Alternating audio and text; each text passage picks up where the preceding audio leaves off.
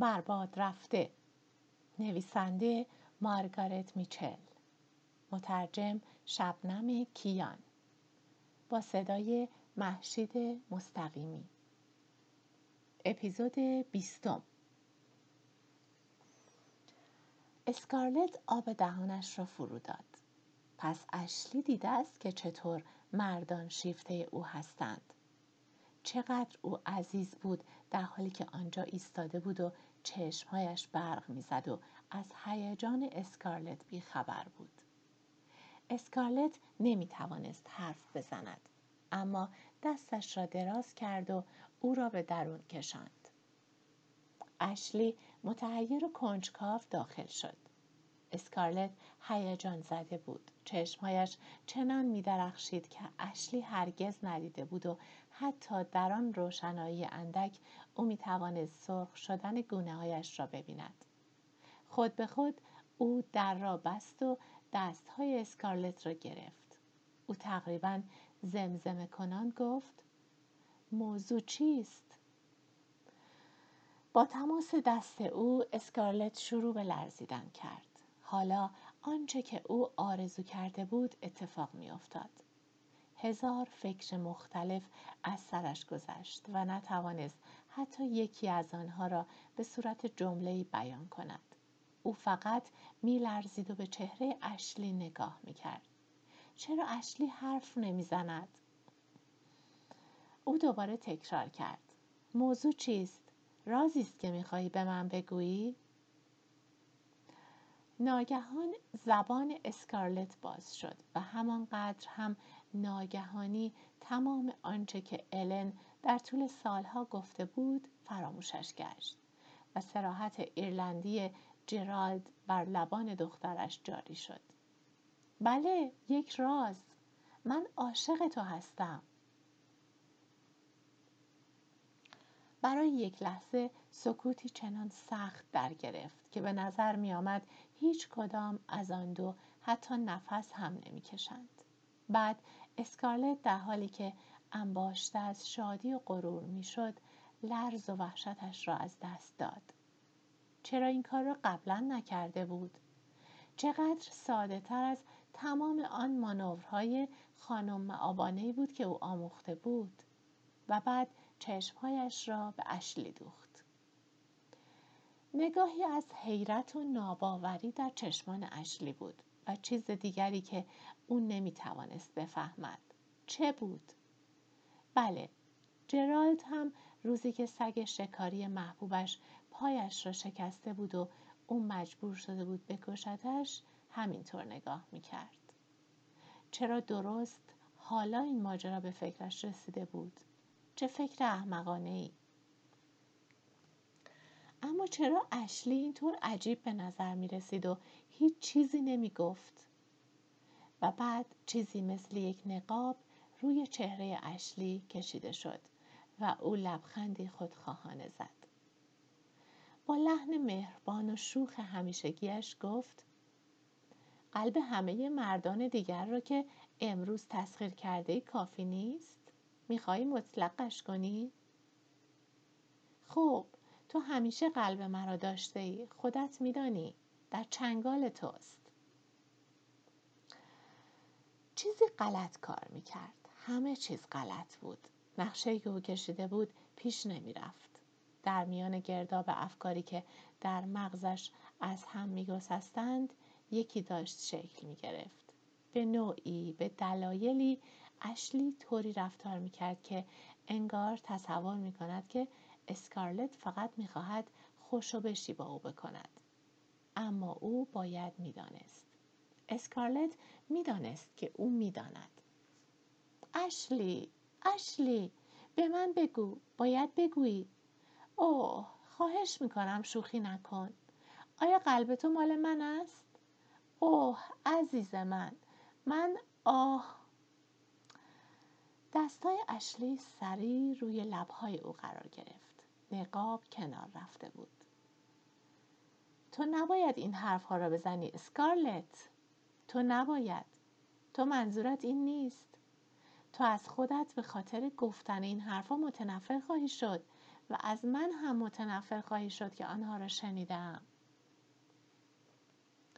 اسکارلت سرش را عقب کشید. جریانی تند و داغ در بدنش میدوید. من هرگز نمی‌توانم از تو متنفر باشم. من عاشق تو هستم و می‌دانم که تو هم به من اهمیت می‌دهی. چون ساکت شد. هرگز قبلا این همه فلاکت را در چهره کسی ندیده بود. اشلی تو به من اهمیت می‌دهی. اینطور نیست؟ او با سردی گفت چرا اهمیت می‌دهم؟ اگر گفته بود که از او متنفر است بیشتر از این نمی‌توانست اسکارلت را بترساند آستین لباسش را محکم گرفت و ساکت ماند اشلی گفت اسکارلت نمی توانی بروی و تمام حرفهایی را که به هم زدیم فراموش کنی؟ اسکارلت زمزمه کرد نه من نمی توانم منظورت چیست؟ تو نمی‌خواهی نمی‌خواهی با من ازدواج کنی؟ اشلی جواب داد من دارم با ملانی ازدواج می‌کنم بعد او خودش را روی صندلی کوتاه مخملی نشسته یافت با اشلی در مقابلش روی یک بالش که هر دو دستش را در دستهای خود گرفته بود و به سختی می فشرد. اشلی حرف می زد. حرفهایی که هیچ مفهومی برای او نداشت. مغزش کاملا از کار افتاده بود. کاملا خالی از هر فکری بود. حتی افکاری که یک لحظه پیش از سر گذرانده بود و کلمات اشلی اثری بیشتر از ریزش باران روی شیشه ها بر او نداشتند. کلمات به گوشی می رسیدند که شنوایی نداشت. کلماتی که سریع و نرم و انباشته از ترحم بودند. مثل پدری که با فرزند رنجیده سخن می‌گوید. با شنیدن نام ملانی مغزش به کار افتاد و در چشمهای خاکستری شفاف اشلی نگاه کرد و در آنها آن کنار جویی همیشه را که عذابش می‌داد و حالتی که نفرت اشلی از خودش را نشان می‌داد پدر امشب قرار است نامزدی ما را اعلام کند. ما به زودی ازدواج خواهیم کرد. من باید به تو می‌گفتم اسکارلت اما فکر می‌کردم میدانی. من فکر می‌کردم همه می‌دانند. از سالها پیش باید می‌دانستند. من هرگز رویای این را هم نداشتم که تو تو با این همه اشاقی که داری. من فکر می‌کردم استوارت زندگی احساس و ادراک داشت به تن اسکارلت باز میگشت اما تو همین الان گفتی که به من اهمیت می دهی. دست های گرم اشلی دست های او را سختتر فشار داد. عزیز من آیا می خواهی چیزهایی را به تو بگویم که باعث رنجشت می شود؟ سکوت اسکارلت وادارش کرد به سخن گفتن ادامه دهد. چطور می توانم این چیزها را باید روشن کنم؟ عزیز من تو که آنقدر جوان و بیفکری که نمیدانی ازدواج چیست؟ من می‌دانم که عاشق تو هستم. عشق برای یک ازدواج موفق بین دو نفر مثل ما که آنقدر با هم تفاوت داریم کافی نیست. تو باید تمام وجود یک مرد را بخواهی اسکارلت. جسمش را قلبش را روحش را و افکارش را. و اگر آنها را نداشته باشی بدبخت خواهی بود و من نمی توانستم همه را به تو بدهم. من به هیچ کس نمی توانم همه وجودم را بدهم و تمام روح و ذهن تو را هم نمی خواستم. آن وقت تو رنجیده خاطر می شوی و به جایی می رسی که از من متنفر خواهی شد. و چقدر تلخ بود. تو از کتاب هایی که می خواندم و موسیقی که دوست می داشتم متنفر می شدی. چون آنها مرا از تو حداقل برای لحظاتی می گرفتند و من شاید من تو عاشق او هستی؟ او مثل خودم است هم خون من است و ما همدیگر را می‌فهمیم اسکارلت اسکارلت نمی توانی بفهمی که ازدواج ممکن نیست با آرامش همراه باشد مگر اینکه زن و شوهر شبیه به هم باشند کسی قبلا گفته بود آدم های مثل هم باید با هم ازدواج کنند وگرنه خوشبختی در کار نیست. چه کسی بود؟ به نظرش می آمد یک میلیون سال از وقتی که این حرف را شنیده است گذشته اما باز هم مفهومی برایش نداشت. اما تو گفتی که به من اهمیت می دهی من نمی بایست این را می گفتم جایی در ذهن او آتشی آرام شعله ور شد و خشم هر چیز دیگری را تحت شعا قرار داد. اسکارلت گفت خب تو انقدر پستی که چنین چیزی را گفتی. چهره اشلی سفید شد. من انقدر پستم که در حالی که می‌خواهم با ملانی ازدواج کنم چنین چیزی را گفتم. من به تو توهین کردم و توهین بزرگتری هم نسبت به ملانی کردم. من نباید این را می‌گفتم چون می‌دانستم که تو نمی‌فهمی. من چطور می‌توانم دوستت داشته باشم؟ تو که آن همه شوق برای زندگی داری شوقی که من ندارم. تو که می‌توانی عشق و نفرت بورزی با خشونتی که برای من غیر قابل تصور است. تو که چنان سرکشی مثل آتش و باد و چیزهای وحشی و من اسکارلت به ملانی فکر کرد و ناگهان چشمهای قهوه‌ای آرام او با نگاه دورش دستهای کوچک آرامش آرامش در دستکش های سیاه توری و سکوت با وقارش جلوی چشمان او ظاهر شد و بعد تقیان خشم فرا رسید همان خشمی که جرالد را به آدم کشی کشاند و سایر اجداد ایرلندیش را به کارهای غلطی که به قیمت از دست دادن سرهایشان تمام شد. هیچ چیزی از روبیلارد های خوب تربیت شده که می توانستند با سکوتی وقارآمیز هر چیزی را که دنیا نصیبشان می ساخت تحمل کنند در او نمانده بود. چرا راستش را نمی‌گویی؟ ترسو. تو از ازدواج با من میترسی. تو ترجیح می‌دهی با آن فسقلی ابله و احمق که دهانش را جز برای بله یا نگفتن باز نمی کند ازدواج کنی؟ و یک ردیف طوله های متملق مثل او پس بیاندازی. چرا؟ تو نباید این چیزها را درباره ملانی بگویی. من نباید؟ لعنت بر تو. تو کی هستی که به من می‌گویی نباید؟ توی ترسوی توی پست تو تو کاری کردی که باور کنم که با من ازدواج می‌کنی. صدای اشلی ملتمسانه بود. منصف باش. آیا من هرگز؟ اسکارلت نمی‌خواست منصف باشد. گرچه می‌دانست که اشلی حقیقت را می‌گوید. او هرگز با او حد دوستی را زیر پا نگذاشته بود. وقتی اسکارلت به این مسئله فکر کرد خشم تازه او را گرفت.